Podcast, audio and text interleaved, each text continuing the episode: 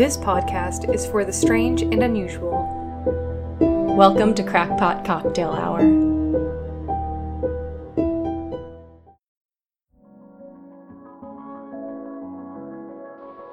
There is a very profound question that you see on the screen. If a tree falls in a forest and no one is around to hear it, does it make a sound? You all know this question, and this question is attracting the attention of philosophers for over 300 years.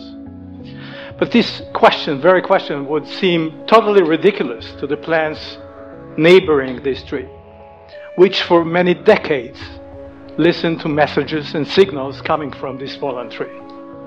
So today I'm going to tell you something about plant communication and something about the ways plants learn from each other about their environment. TED Talk with Professor Ariel Novoplansky.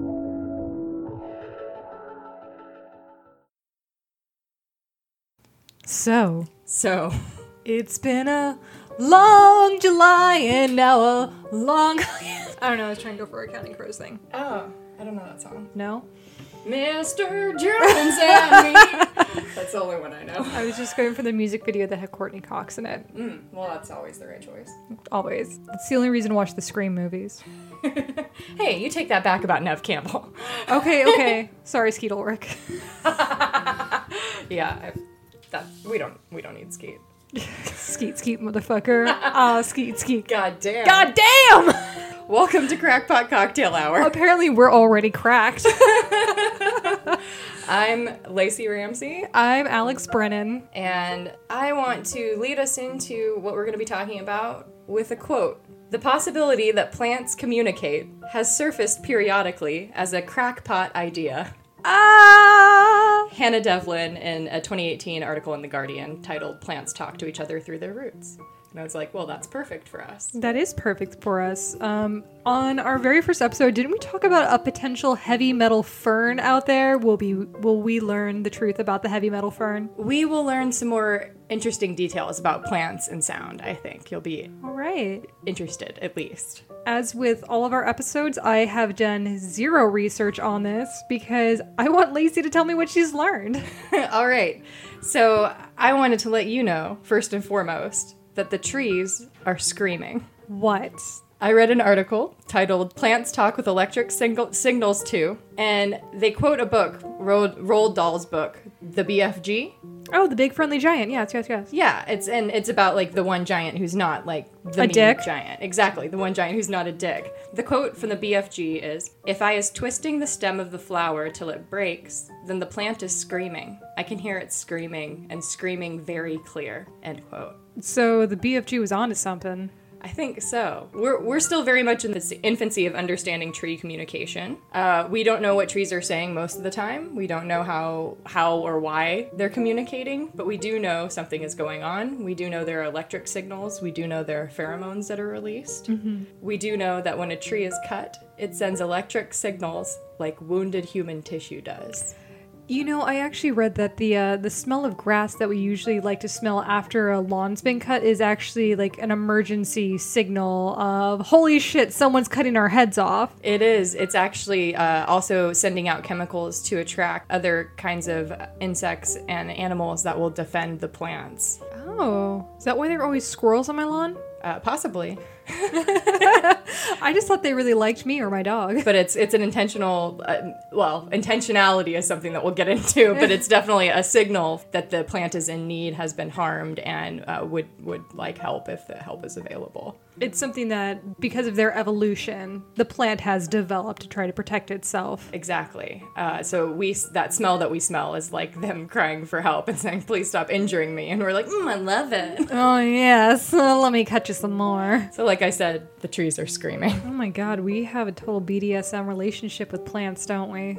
We definitely do. We have way more than we know, actually. I wanted to lead us into our conversation continually, I guess, with three different beginnings to this. But I wanted to introduce our cocktail, which this week is called Evergreen Scream. That is an appropriate title. And now I should let our listeners know that Lacey probably made these like 15 minutes ago. And I was just like, I'm not going to drink it. I want to do it on mic. I want to have a genuine reaction. The whole time her husband's over there sipping it going, oh man, this is really good. Man, I really like this. This is really refreshing. And I didn't tell him to do that or anything. He didn't even know what was in it. I just gave it to him and he's like, I love it. And it's got gin, which he hates usually. So I'm pretty proud. I thought you just paid him off beforehand. Because you're like, no, Alex, trust me. It's not poison. So the Evergreen Scream, I'll let you taste it and then I'll tell you what's in it. Oh, this is going to be gone soon. Well, I admire your restraint for those 15 minutes just hearing about it. Yes, it did take a lot, especially since we record these on Friday at the end of a 40-hour work week, and you're lucky I don't just come in here and just start drinking straight from the bottle. Well, I had such a great week that half of that bottle of gin was already gone when you got here, so... Sounds like a good week for Lacey. Yeah. Evergreen Scream consists of 2 parts gin, 1 part pine needle simple syrup, half a part to a part lemon juice, half a part elderflower liqueur, and tonic to top. In order to make this drink, you have to find and harvest some kind of pine needles. I learned the difference between pine trees and spruces and firs. Apparently with pine trees, all the needles grow out of a cluster on the branch. Huh. And with firs and spruces, they grow individually from the branch. So what you're saying is this Christmas, I'm doing my tree shopping with you. That's right. I will point out all the non-poisonous ones. Most of them aren't poisonous, but a few are. So you do have to kind of do research and make sure that you're not getting like a poisonous variety of plant. I definitely did a bunch of research and this is some kind of fir, at least. I know that. Okay. And it's not one of the poisonous ones that I found on the internet. I was going to say, I've already had some and you gave some to your husband. Wait, did you take out an insurance policy lately? You figured me out. Damn it. And this is our last episode because Lacey's going to prison. And we're both going to die from drinking this. Suicide pact. I definitely, did enough research to feel confident serving it. To make the simple syrup, it's just dissolving a cup of sugar into a cup of water and then letting the needles steep in it. I, cleaned off the branches and stripped them of the needles and let them soak for a while. And then it didn't taste piney enough, so I actually microwaved it for a little bit to, really bring it out. Okay, because I do get the pine taste in it. Yeah, actually, before we tried this, Lacey had me try some of her homemade simple syrup, and it was really good. And if it wouldn't give me diabetes, I would have drunk that whole thing. I was really curious about what the taste would be because I had read that different varieties of trees have different taste to their needles, and I was like, what? This is a whole world for me that I haven't explored. And these ones are relatively citrusy. You can definitely taste the pine, but there's kind of a citrus thing going on. So I figured the lemon would bring that out a little bit too. Yeah, I'm very much a fan of citrus. So I am going to be downing this. And this week, because I'm not telling the story, I can drink all I want. That's true. So to make this drink, you pour the gin, the simple syrup, the lemon juice, and the liqueur into a cocktail shaker with ice and just get that all shaken up. Pour it into a glass over ice and then top it with tonic. I think the tonic just kind of cuts the sweetness of the liqueur and the simple syrup. So It kind of depends on what your taste is with that. I garnished these with the little sprig of the fir and a twist of lemon. Yeah, this is delicious. And actually, I completely unrelated to the cocktail itself. I'm actually really loving the glass that you're drinking yours out of, and I really hope you take a picture of that and put it online. Thank you. I actually used this for the photo shoot, so oh, it is, perfect. So it's already going to be online. It's going to be the one. Yeah, I kind of spent this afternoon making sure that I got a relatively decent looking picture, and I was trying to sleep last night, and I pictured the dead Christmas tree that's been in our courtyard for months, and I was like, oh man, that'll make the perfect background for this. So that's what you're seeing. Recycling. You're just upcycling. That's what you're doing. Exactly. So that's what you're seeing. That that Christmas tree has new life and also a cocktail and several bottles sitting in front of it on the Instagram post about this. So depending on how funny this is, I may cut this, but did you give me the Neptune glass or the Uranus glass? Oh, I definitely made you drink out of Uranus. Okay, it's staying in. The joke stays. And because it's a prettier one than the Neptune one. It's got that storm spot on it. And that's very true. It's the blue spot. I gave Lee the Saturn glass. It's less pretty than the Jupiter glass, but Jupiter is god of war, and I just didn't want to invite that energy into our weekend. I thought Mars was god of war, and Jupiter is the Roman version of Zeus. Well, I don't want to invite any daddy energy either, so... You're right. We don't want daddy issues. You're absolutely right. But I was like, something's about this off Saturn. I feel safer with Saturn for some reason. According to my astrological sign, my planet is Uranus, and you have no idea how pissed I am about that. Oh, it's a real asshole. Because I'm an Aquarius, and so naturally you would think, an Aquarius has to be a water sign, so you would think maybe Neptune. No. It's an air sign, and we get Uranus. I'm a Libra, and mine's Venus, because we're just all about being flirtatious and want to get that dick. I'm surprised that the planet Venus is the one they chose to name Venus, because it's like the most hostile living environment in our solar system. Is that surprising, or is that a commentary on how men view love? I'm just saying, maybe that should have been Mars, but that's just me. That's fair. We didn't know. That's true. We did not know. I mean, that's my opinion. It's good to hear. This has been Alex's opinion on Roman mythology and the planets. It's our mythology moment. Mythology moment. I like that. I'm sure we'll have more. Zodiac corner? Oh no, that's the killer corner. Yeah, we don't want that. We don't want killer corner. Oh my god. Okay, speaking of killer corner, I have to definitely share this with you.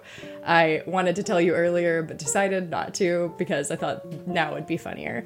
So we went out with a small group of friends last night, and there are people that I know relatively well and then a couple people I don't know very well. Mm-hmm. And Lee and I are driving home, and I'm talking like, I really just loved this group of people and like really enjoyed each person for different reasons. And like this one girl, like she just seems so just good, like in her heart. She just seems like very pure and like not like innocent or like naive, but just like she's a heart of gold. Yes, like a deeply good person who would like expect the best out of people. And I was like, honestly, like I like this kind of like if I were a serial killer and I looked at our group, like I would definitely murder her. Like that's how good I think she is. She's the serial killer's choice. And Lee goes, Jesus. Like there was a thing that was on Twitter that I sent you the other day that was, if you've been described as a person who would light up a room, congratulations, you've been murdered. I love that. I was like, that is so true. You would be murdered. But I was like, oh yeah, no, that is not a normal thing for that most people would say. Like, she's so good, I'd definitely kill her. If I were a serial killer, she'd be just my type.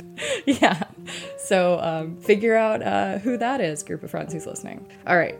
Shall we jump in? Yes. I'll give you a little background on research about plant communication. This kind of really started in the early 80s. Plant researcher David Rhodes researched the Sitka willow and found out that the willow is able to alter the nutritional quality of its leaves when it becomes infested with caterpillars and webworms, and that altering stunts the growth of those creatures. Like, wrap your mind around that. Eat this, bitch! Yeah, very much. It's like you the tree, like, senses that it's being eaten by these things, and that's, like, triggers it to release something to stunt the growth of those things. Enjoy your genetic deformities. Way to go ahead and eat me. When fed leaves from the damaged trees, caterpillars and the worms grew more slowly, which makes sense. But when fed leaves from neighboring undamaged trees, the bugs also grew more slowly. This research, along with research from Ian Baldwin and Jack Schultz at Dartmouth that indicated plant communication, were actually picked apart and totally dismissed by the science community. But it sounds like one plant's being like, hey, Joe, this guy's a dick. Fuck up your leaves. Yeah, and Joe's like, oh, I'll get right on that. Yeah, poison them. Make their children suffer. This isn't just a one-generation thing. We're going biblical with this bitch.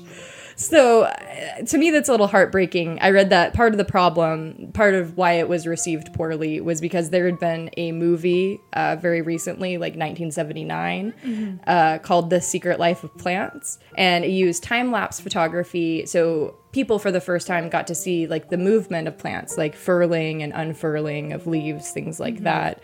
But it was done so with a bent that made the plants seem conscious, and that even said that like they were able to like sense human emotions. Is this the lie detector test guy? It might be. Okay. I don't know who made the video. Okay.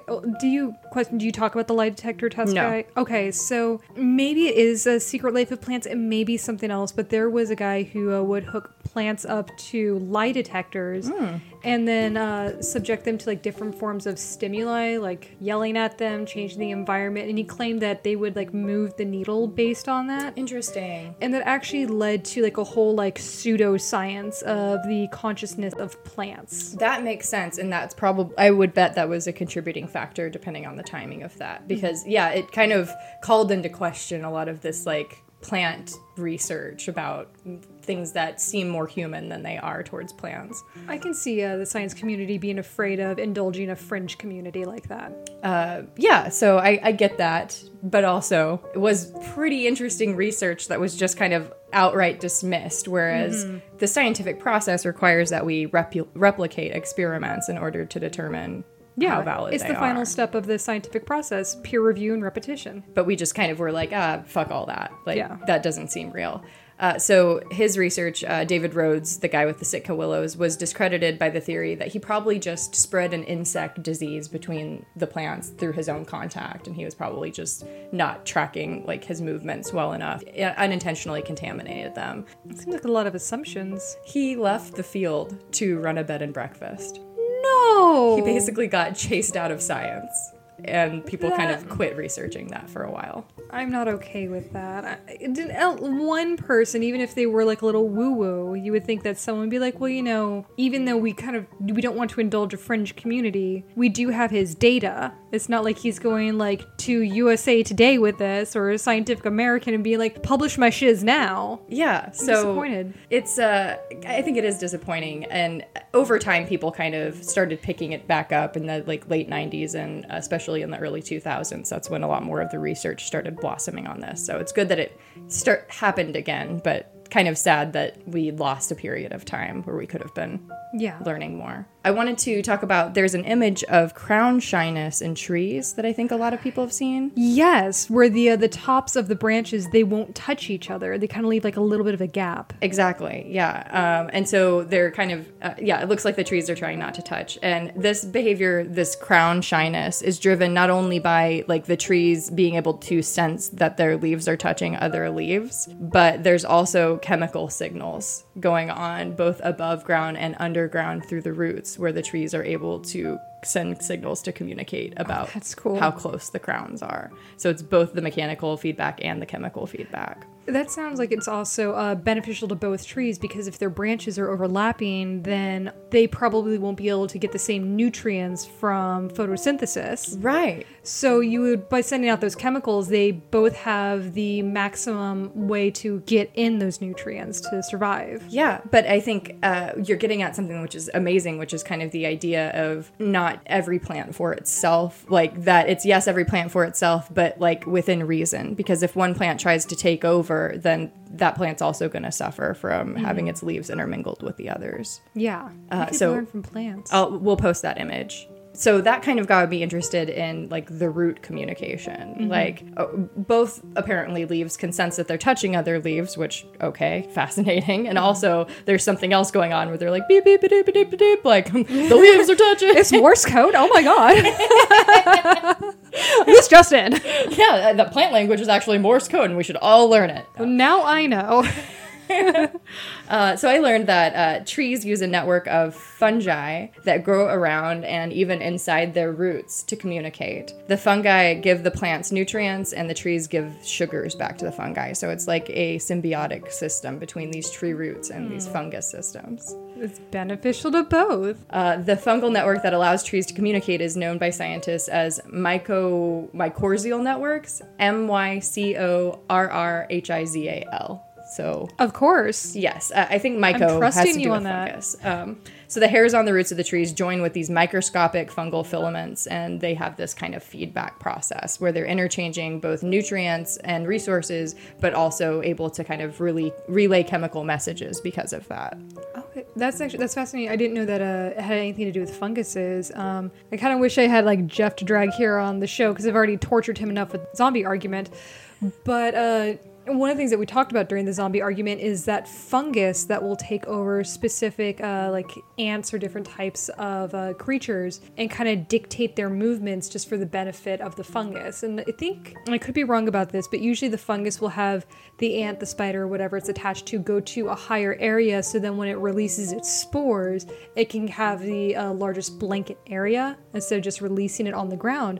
But the fact that a fungus can affect a neural network or some form of communication is fascinating. That makes me think more about what funguses can do. Yeah, once I learned this, I was like, oh man, that fungal network is probably much more vast than we even understand, because I keep reading that like they found networks that span entire forests, and I'm like, that's amazing. But if some of these filaments are microscopic, it's going to take quite a bit of research to figure out where those filaments begin and end. Yeah, there's an episode of the X-Files. There's an episode of the X-Files where they come across this giant underground fungal system that's in a cave that makes people hallucinate their reality while it digests them. And obviously that's the X-Files, and that's very woo-woo, but the possibility of a fungal connection with thought process, with a neural pathway. It also makes me think about things like the video game The Last of Us, where it's actually a fungal infection or a disease that's actually caused the infection. Last of Us is also a great video game, and I highly recommend it if you haven't played it.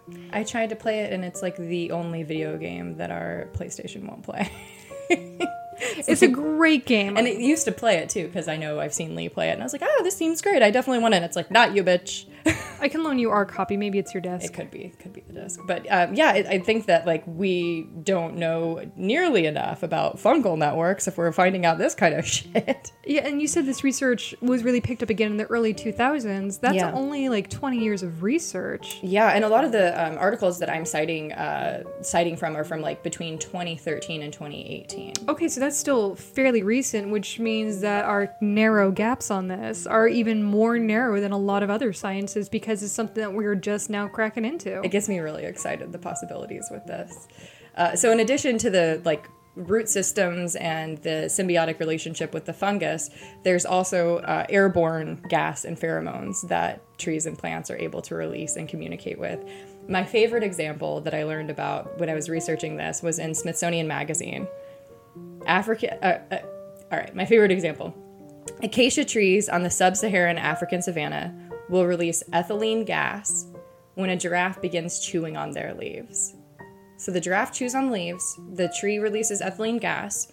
When neighboring acacias sense that gas using their leaves to detect the scent, they pump tannins up from their roots into their leaves, which can sicken and even in some quantities kill herbivores, including giraffes. Oh, wow. Giraffes are wise to this, so they tend to feed in an upwind pattern, so it doesn't spread. Oh, that is so smart. So when all of the signals are going downwind, and all the downwind acacias are getting the signals, but if they go upwind, then the trees aren't. They don't know that the giraffes are coming.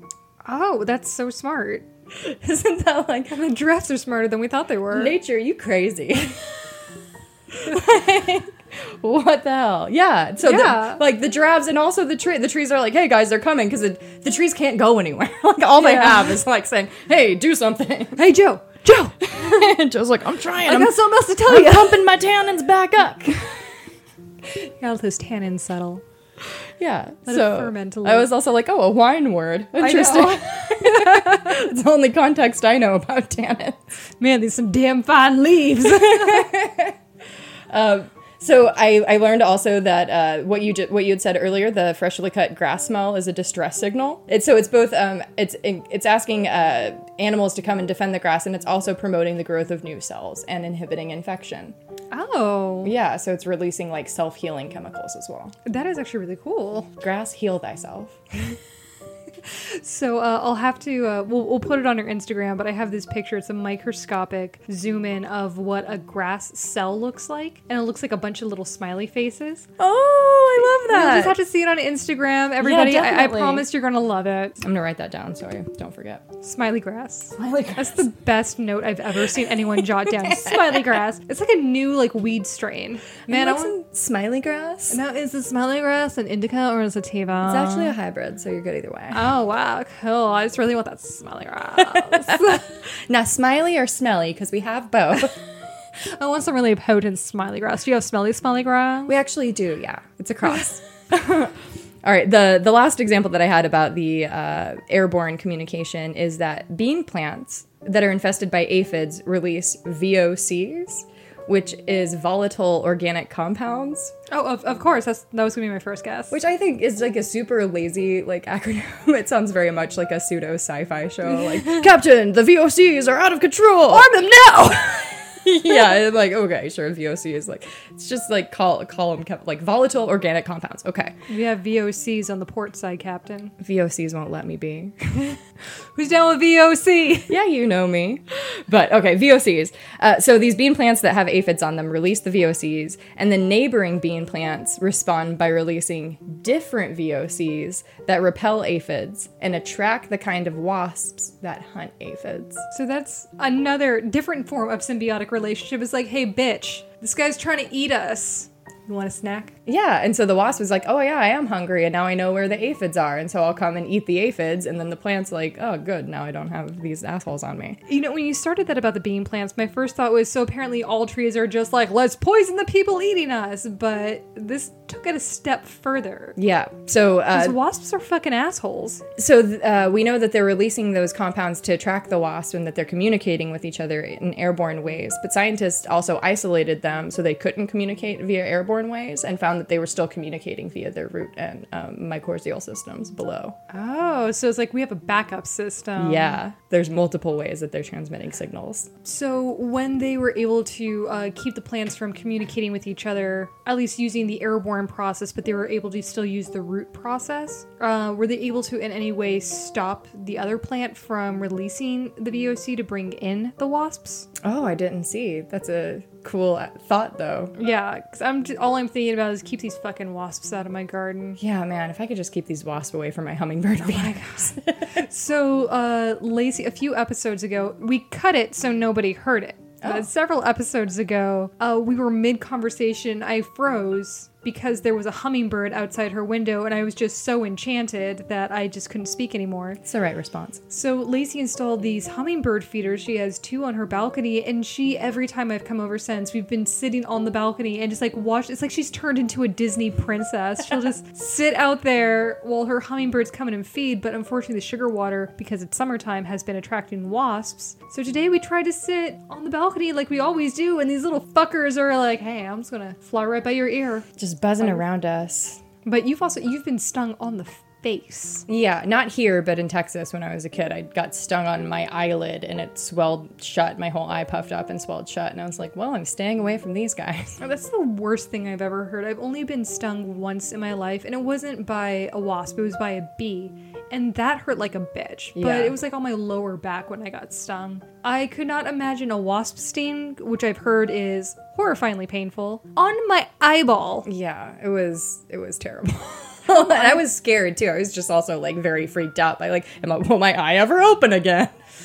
Oh no, wasps. Yeah, they're just assholes. Yeah, so I'm like, how do we get these wasps to go away? Can we release a certain type of VOC that just makes wasps kill themselves? Right, yeah. I just want to see them, like, falling to the ground, spiraling to the ground outside my balcony. This is the fringe science I want. This is what I will really agree to crowdfund this kind of research. Like, it'll just, like, increase the bee population and just kill off the fucking wasps. Because at least bees are, like, doing something, yes. Right? Like, they're useful. Yeah. We can put up with a bee. I'm fine with you have bee. A purpose. And you're not going to stay, like, it's really... You're probably not going to sting me. A wasp will sting you for fun. That's what I think. Yeah. It's a blood sport to them.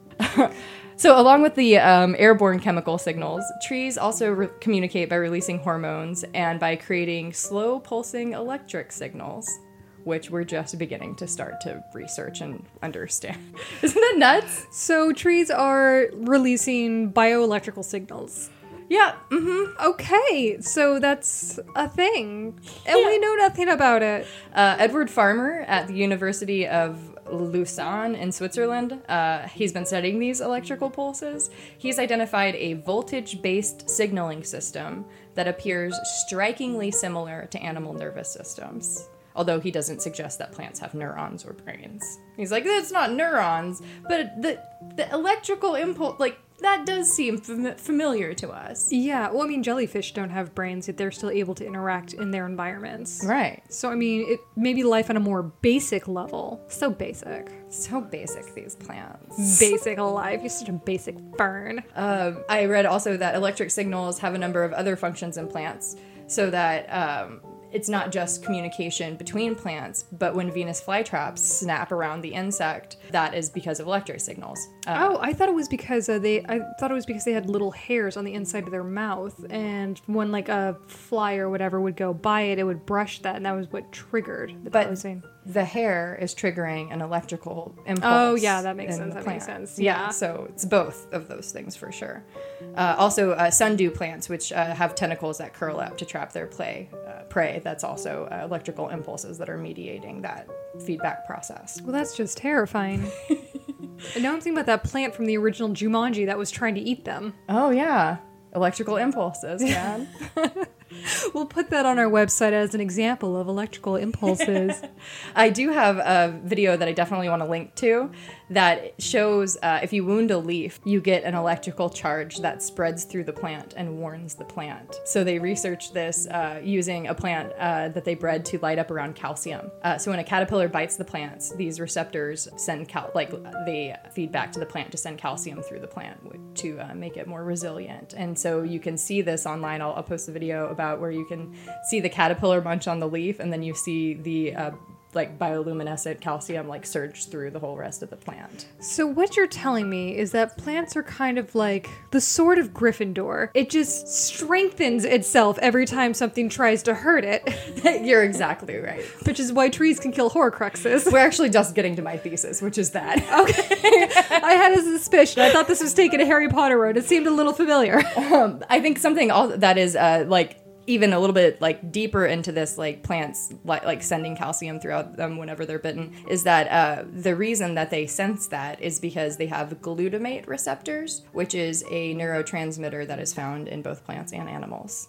So there's a name for a very specific pattern that you see repeating in nature. Now we know that there not the Fibonacci curve, though I could talk about that for days. Okay. I love the golden ratio, but there's another pattern that. It's one of the reasons why veins, roots, rivers all kind of branch out in the same way. Oh. I was trying to find the specific name for it, but it's another one of those repeating patterns in nature. And like I said, you've noticed that whenever a river breaks off or you spill some water on the ground, it'll kind of branch off in that natural way.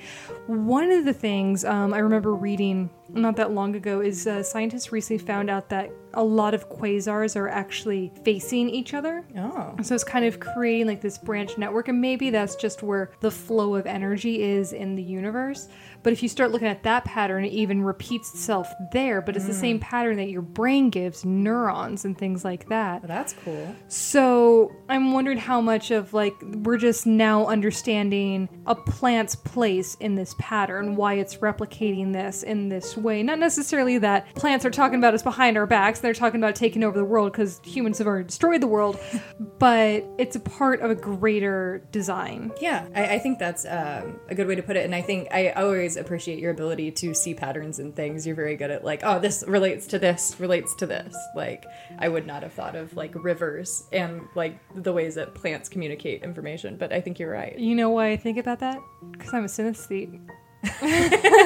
Probably. Because I just tile everything together. Which you also just learned relatively recently. I still cannot believe I did not know that about myself until you're it does this thing. I'm but I kind of in this way, and let me take a test. But not everyone does or feels or thinks that way. Nobody else sees the year in kind of an oval with different things in different places related to different colors. I mean, someone else might, but they're probably a synesthete. May isn't cayenne to you? Okay, fine. Just me. I love that you learned that. So yeah, we'll definitely post the video of the caterpillar chewing on the plant and then the plant responding by sending calcium throughout. That's so cool. Yeah. So in addition to the root communication, the airborne chemicals, the electrical impulses, there is a possibility that there is some audio communication going on between plants. So they are saying, hey, Joe, look at this asshole. They very well might be.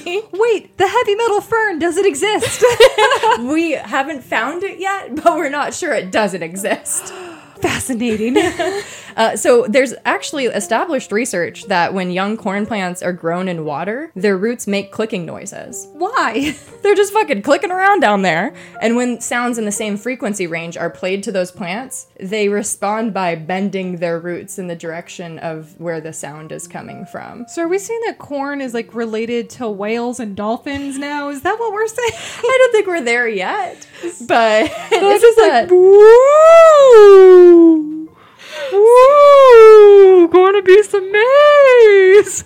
So I keep reading that we're not sure whether plants can detect sound. We don't know. We're not sure. And I'm like, but based on the response, it seems like... Oh, then again, going back to our human perception episode, we were talking about echolocation, and then we were also talking about things like the death box, or how sounds can actually have an effect on the physical and the biological. So maybe that clicking sound isn't so much of a, hey Joe, what's up? How's it doing being corn? Maybe it's more of a, I'm sending out this sound or this impulse so you know what direction I'm in. It could definitely be something like that. It could also be, like, I thought the direction you're going with that is that it could be maybe not the sound they're responding to, but the movement in the water because of the sound. Yeah, it's more like trying to create a vibration or a sound or something like for to detect that it's there, and the sound is just secondhand. Yeah, I think that's definitely a possibility. Plant noise, according to Monica Gagliano's research,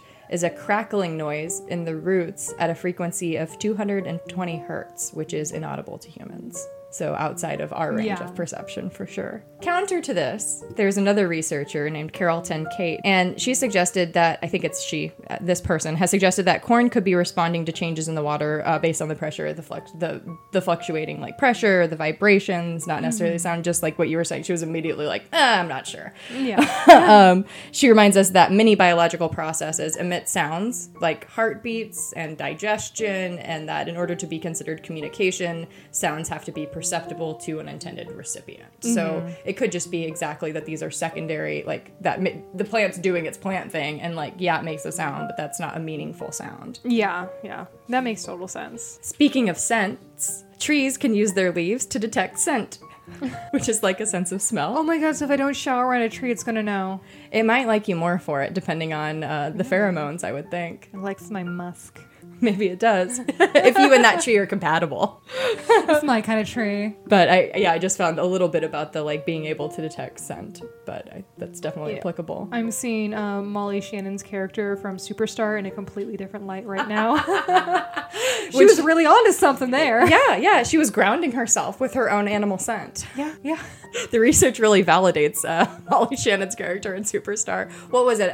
Mary Catherine Gallagher. Yes. Yeah. Apparently Molly Shannon just knew something that we did not know. She was ahead of her time research-wise. She really was. Who knew that she was actually a botanist? Who knew that she was a scientist? Good thing she didn't quit science and run a bed and breakfast. She instead went into acting. Yeah. She's teaching us about science through comedy. Which is what we all need. Of course. That's why we all live till 9. Science guy. Bill. So there have also been efforts to understand the tactile and mechanical senses that plants seem to possess. Richard Carbon was attempting to replicate some earlier research on sagebrush, and he clipped wild sagebrush trying to imitate some of the injuries by, like, animal chewing and animal breaking of the plants. And nearby wild tobacco plants actually ended up releasing defensive enzymes, which were effective protectants because those plants had less damage at the end of the season from insects than other plants. Interesting. So it's not just we're protecting our own species of plant, we're protecting all the species or other species in the area. There is some cross-species communication. There's some ability to detect signals from other species. Humans don't even do that shit. Unless it's our dog and we're like, get down! Yeah, that's fair. We do have, like, I think we don't, like, think enough about, like, how much communication is probably going on around us at all times. Very true. Additionally, elm and pine trees are able to detect caterpillar saliva, and when they detect it, they release pheromones that attract the parasitic wasps to come defend the trees. The wasps lay their eggs inside the caterpillars, and the wasps' larvae eat the caterpillar. So the trees are like, fuck you to death, caterpillars. And the wasps come and they're like, we'll take care of it. We'll take care of it. We've got you, fam. Jesus. Yeah. Wasps are just the asshole enforcers of nature, apparently. Right. Yeah, so I guess they do have a purpose. It's like their turf. Like, not that tree, that's my tree. Trees can also respond differently to different injuries. A tree that detects deer saliva, meaning that the deer's been chewing on the tree, it will release bad-tasting chemicals so that the deer, like, it gets the deer to stop. Oh. A tree that has a branch broken off by a human hand will release healing chemicals. So some trees are able to detect, like, what's causing their wounds or how to respond at least. Okay, yeah, because, I mean, obviously we're not using our teeth to gnaw on it. There's, like, a different sensation of just a twist snap. And I think probably beyond that, there's different chemicals that are needed to be released to heal if something started a digestive process on you versus if something's just broken you off. Yeah. There's a very specific phenomenon in drought conditions where plants can communicate to one another about and respond to drought condition cues, even if they're not experiencing the drought themselves. So plants prepare for drought by closing their stomata, which are these little intake ports on their leaves. And when a nearby plant is exposed to drought conditions, the plants around it start closing their stomata. And so we're all going to conserve water together. Yeah, so we close our stomata, because we also know, like, it's going to waste resources to keep these open, so, like, might as well close them. But they also pass on the message about the drought. Even though they're not experiencing the drought, they know it's coming, they're closing their stomata, and then they also release chemicals either into the air or through their roots that are indicative that this is happening, so more plants nearby. It kind of magnifies and passes it on. Oh, that's so smart for a tree. Makes sense. I have a great quote from Kat McGowan here. Quote, "The emerging picture is that plant-eating bugs and insects that feed on them live in a world that we can barely imagine, perfumed by clouds of chemicals rich in information. Ants, microbes, moths, even hummingbirds and tortoises all detect and react to these blasts." Wow. I wonder how much animals can sense, or those insects and those bugs can actually sense those different clouds that are being seen. Like, how much of that can they see? How do they smell it? How do they intake it? Is there a sound being released that we have no knowledge of? Right. What is it that they're picking up on? Like, do they have other organs that we don't even know how to understand that are picking up things we can't yet measure? Yeah, we're just like, this is what their eyeball looks like. And that's the only thing that was different. And their butts are fuzzy, and they have a lot of legs. But, like, what is actually going on between them? Yeah. So I think, like, the question that keeps coming up is, like, intentionality. Mm-hmm. How much of this is plants trying to send messages to one another, and how much of this is kind of a secondary result of plants kind of communicating with themselves about what needs to happen and releasing certain chemicals to treat themselves? Well, like, you and I aren't telling our hearts to beat, they're just doing it. Exactly. And they're making noise, which doesn't really mean anything other than that we're alive. So there's the idea that if plants are, like, intentionally expending resources to communicate, there has to be some kind of evolutionary benefit, because otherwise they are potentially letting their competitors know that there are threats, which would be a bad thing. Like, they'd be informing their competitors, which would be a bad thing for them. I kept reading that, and I kept being like, what a very individualist perspective. What a very, like... That's a very...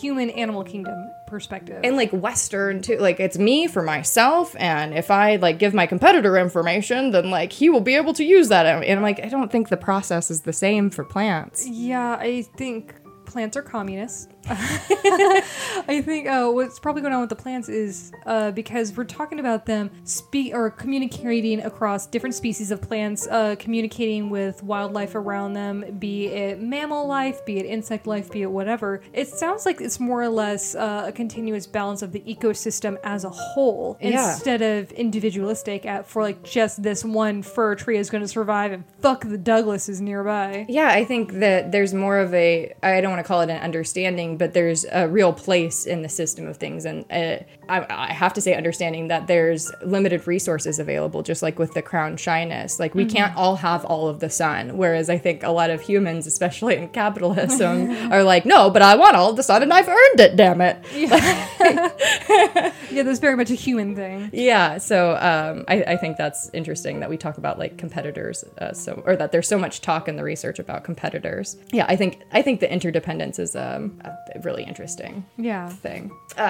Some scientists dismiss this. I've got a quote from Stephen Woodward, who's a botanist at University of Aberdeen, Scotland, who says they're emitting distress chemicals. Other trees are picking it up. There's no intention to warn. And I'm like, but why have distress chemicals to release, or why have those be detectable? Mm-hmm. Like, it seems like if it's really in your best interest for no other plants to know what's going on with you, then like you would have evolved to have secret distress chemicals that aren't detectable by the plants around you. Yeah. And I think going back to what we were talking about before, because again, we are looking through the lens of humanity, through an animalistic lens where animals do have to compete for resources. Plant life is a completely different evolved form of life than an animal is. It may or may not be sentient, but it does seem like it's continuing more of the mass whole. Yeah, I think that it's hard for me to put into words like this, because I keep wanting to ascribe it like some kind of conscious process, like an understanding or an awareness, and it's like not so much like, not like a conscious awareness, but like a physical awareness of like just the limits of resources. Yeah, it has evolved in a way where it's beneficial to all, rather than evolving in a way where it's just the benefit of one. Yes. So we're gonna have to take a drink. Okay. Let's guess what Alex is about to talk about. Mass Effect? Mass Effect! All right, here we are. Mass Effect moment. So far, I've cut all of my Mass Effect moments out of this podcast, but in case this is the first one that makes it in, my favorite video game series of all time is Mass Effect. What? I know! I've never heard about that. In fact, I talk about it so frequently that we've gotten to the point that every time I mention Mass Effect, be it on mic or just us fucking around, we take a drink. Yep. So I apologize for this Mass Effect moment, but I actually think I have an analogy that helps a little bit with how I think about plants. Okay. So in Mass Effect, there's this AI species known as the Geth, and I can go into the whole background of the Geth, but they try to explain how their hive consciousness works, and it's not necessarily like a hive consciousness like you would see like in bees, or you would see in something like the Borg on Star Trek. Because I think when a lot of people think about like a hive consciousness, they think of all minds linked together, thinking one process together. Yeah. But the way they describe the Geth in Mass Effect is each Geth is aware of what's going on around it, and if it's by itself, that's all the information it's gaining. So when it's by itself and it's not close enough to be connected to the other ones, it's reacting to its environment. But if you have other Geth around it, and that one Geth is shot or injured or something happens, it's able to send out signals to the other ones around it to know there's danger nearby, and they react to that, and they start to actually evolve and learn from each other based on what's happening. And the more that are together, the more protected they are. Yeah. And so the way I'm actually equating this to plant life is I'm thinking about a forest. You have a lot of trees together. One gets damaged. Maybe there's a wildfire coming. Maybe something's happening. And it's able to release signals that is allowed to let wildlife know in the area there is danger coming. GTFO. Yeah. But then take a houseplant that's in the corner. It doesn't necessarily know what's going on outside, because maybe you live in the middle of the desert and you just happen to have one houseplant that doesn't have anything to let it know what's going on. It will survive or die on its own. Yeah. So that's the way that I'm kind of tying it together in my mind, if that makes any sense. Well, it's seeing the communicative process as a strength and not as a liability. Yes. And so when it comes to the Geth, I mean, they do get sentient over time, but actually they're originally not called a true AI because they're not fully evolved, and their survival and the way they're communicating is entirely just for the benefit of the ecosystem as a whole, of all as a whole. And that's kind of how I think I can equate plant potential communication, or at least how plant life has evolved from what you're showing me. Which I think also how very human and how very Western for us to define evolution as the point at which we become divorced from putting the whole system first. Yeah. Like sentient, it's like, oh, when I finally have a sense of a me, that is the peak of what an organism can be. And it's to be able to be selfish. Well, that certainly is something. It's very true. I mean, what do we always hear about humanity? We are the top of the food chain. We are the apex of evolution. We're this, we're that. Just placing ourselves at the center of the universe in a different way. Yeah. It's like, are you a human or but if someone we see as less than human, we call them an animal. Yep. Because that is beneath us. There's humanity, and then there's everything else beneath us, because that's just how we see ourselves. And I'm like, I don't know. I feel like the plants that are trying to like make sure this whole planet doesn't totally die, like maybe they're onto something. I mean, that's one of the fascinating things about climate change is the climate is, if you're a climate change denier, unsubscribe now.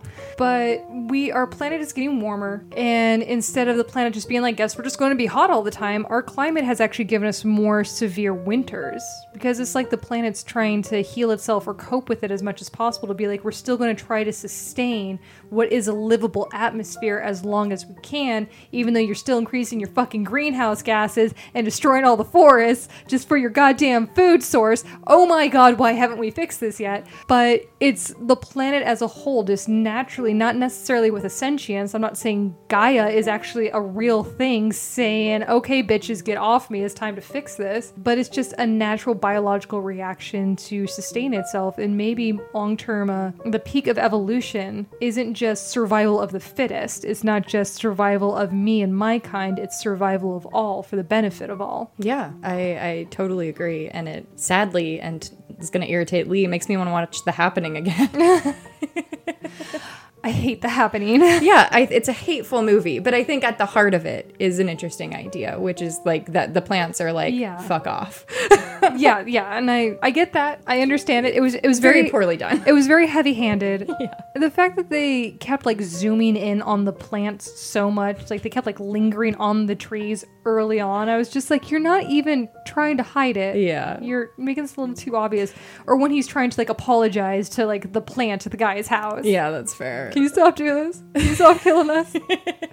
Yeah, no, I feel you. I also, it gives me kind of hope, the idea that, like, I don't know, maybe one day we'll be gone and there will still be, like, life here. One day the plants will actually just be like, okay, you know what, humanity, fuck you. Yeah, or, like, we'll be gone because we've, you know, killed ourselves and the plants are still able to come back and survive. Like, yeah. I don't think the end of human life is, like, the end of life on Earth. But that's probably another podcast.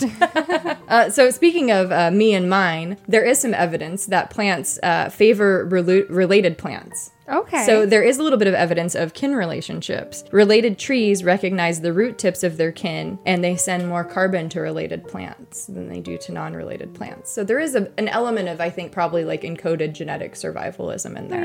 Yeah. Some of the plants, including sea rocket, restrict their root growth when they're among kin. So they're like, you've got your room. They like draw the masking tape line. They're like, this is my side of the room. That's your side of the forest. This is my side of the forest. Exactly. And so, like, but it's you know, kind of seemingly respectful if we're going to ascribe human motivations to plants, which I guess I am. I also have a great quote that says, trees of the same species are communal and will often form alliances with trees of other species. And I did read that certain trees are on different networks. I did not get the specifics, but there are a couple of, like, different species that are on one network, and then there are other trees that are on another network. And so there's something going on, I think, genetically with the preferences. Well, I also wonder how much of that is different plants probably communicate in different ways, different species. I mean, we see it with animals. Different animals evolve in different ways. So I wonder how much of it is this tree prefers to be around this type of tree, or how much of it is this tree in its evolution naturally grew up around like this type of plant. But now that we've done, like, I don't know, landscaping, we're pointed next to these flowers that it never knew, and its system is set up differently. Yeah, I think that's, like, very real. Mm-hmm. There's a researcher, Suzanne Simard, who I really like, and she really goes against this idea that it makes no evolutionary sense for plants to help each other. She's like, I think it does make some evolutionary sense. And she says, well, quote, she says, actually, it doesn't make evolutionary sense for trees to behave like resource-grabbing individualists. They live longest and reproduce most often in a healthy, stable forest. That's why they've evolved to help their neighbors. I like her. Suzanne Simard and Monica Gagliano, like, I could fall down, like, YouTube video rabbit holes of them all day. They're just, like, fascinating women, like, amazing research. I think it makes sense also because the trees even depend on their mycorrhizal networks. Like, it's not even just other trees, it's other types of organisms that they're depending on. So, like, why wouldn't they rely on other trees and plants? Yeah, and I mean, I know that we've been shitting all over humans a lot because we humans are pretty awful. But, I mean, we cannot say that humans have no symbiosis with other species. I mean, there's a reason why we domesticated the wolf into the dog. I mean, there's a reason why we have house cats. There's a reason why horses are a big part of our culture, why livestock is a thing. Yeah. So I mean, we have evolved to a degree to communicate and live alongside other animals. So it's kind of blind to say, well, I don't understand why a tree wouldn't just look out for itself, because people don't look out for themselves and they want to be the peak and they won't look out for other species. And I'm like, I'm sorry, I feed my dogs every day and I pick up their shit out of the front yard and I give them belly rubs, and I don't have to do that. Right. Well, and even taking that a step further, there are even people who don't care at all about other people but love their dogs and will go like to the moon and back for their dogs. And so the idea that we're not each embedded in a diverse context of different species, like, is just not true. Like, we all are kind of very interdependent, way more than we realize even. Yeah. Heath actually punched out a guy for kicking Mal once. I fully believe that. When we lived in downtown Seattle. Who would kick Mal? A fucking asshole hobo. That's who. So Heath went to take Malcolm out to go to the bathroom one night. We had this alley alongside the building that sometimes that we could take him to go pee at. And there was a homeless guy sleeping in the alley. And Malcolm started barking at him because he was a puppy. And like the guy came up from behind the trash can. And so he started barking at the guy. And the guy kicked Mal. And Heath punched him in the face. Yikes. Yeah. Don't kick dogs. Yeah. If you hurt my dog, I won't punch you in the face. I'll stab you. I'll cut a bitch. I believe that. You have a sword on you half the time. That's true. As someone who almost said, I almost brought a broadsword with me. It's just a glimpse into who I am as a person. There's also a theory, along with the related plants, that mother trees provide their seedlings that have more shade with more resources to grow. So they're like, oh, you're not going to get enough sun. I'm going to give you extra nutrients through my roots. That makes sense. Give everyone a chance. Yeah. And also there's evidence for the idea that ill or dying trees dump their resources into the network. So they're like, I'm going out. I'm going to be useful to the whole system in some way. Aww. I like that. Again, trees are communists. I think there's some real beauty in it. Speaking to that idea, Peter Wohlleben, Wohleben, I looked up how to pronounce his name, Wohlleben, describes having come across a beech tree stump in the forest, only to discover that below the surface, it was green with chlorophyll. The explanation, he stated, is that the tree network was keeping it alive. Quote, when beeches do this, they remind me of elephants, he says. They're reluctant to abandon their dead, especially when it's a big, old, revered matriarch. Oh, that is beautiful. I know. It kind of makes me want to cry, this, like, idea of these seedlings, like, still keeping mom around. I honestly did not think I would get a little bit teary-eyed thinking about trees, but you've done it. You're welcome. Same. Yeah.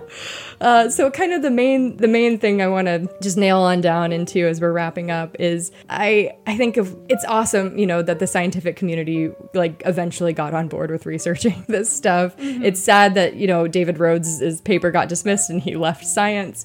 And like, I wish that we were further along and everything.